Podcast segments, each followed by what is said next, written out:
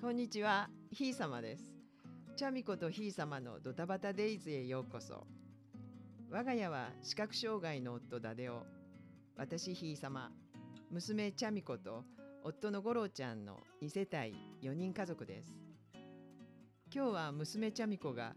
韓国語の検定試験に向けて最後の悪あがきをしているため、代わりに私がお届けします。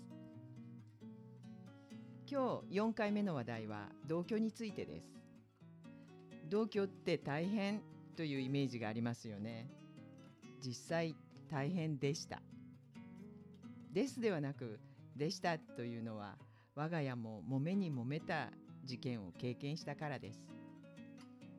同居が始まって一月ぐらいした頃です。ダデオの謎の不機嫌朝食ボイコットに始まりそのストレスから五郎ちゃんの具合が悪くなりチャミコと私は大泣きで切れて叫ぶという結露事件がありました。窓ガラスに水滴がつくあの結露です。聞いただけでももうくだらないってわかりますよね。まあ結局結露のことが発端でそれぞれの大切なものについて主張し合うという涙と鼻水と吐き気を伴った一大事件となりました。お互い心の中でチッと思っていましたが叫び合いの末みんなが大切にしていたものは結局同じだったんです。ただその表現の仕方が違ったのでお互い自分のことを尊重してくれてないとすれ違いが起きていただけでした。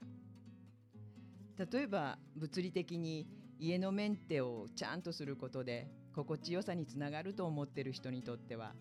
そうではない場面今回の結露のようにね。それを見ると腹が立つしメンタル的に家の雰囲気を重視する人にとっては気まずい空気の方が許せないと嫌な気分になるわけです。この事件でみんながそれぞれの気持ちを思いっきり吐き出したことで実はゴールは同じだったと分かりようやく相手に対する感謝が足りなかったことまあ私たちで言えばパソコン関係役所関係そうそうペイペイとかねそういうのを全部手伝ってくれてたんですよ。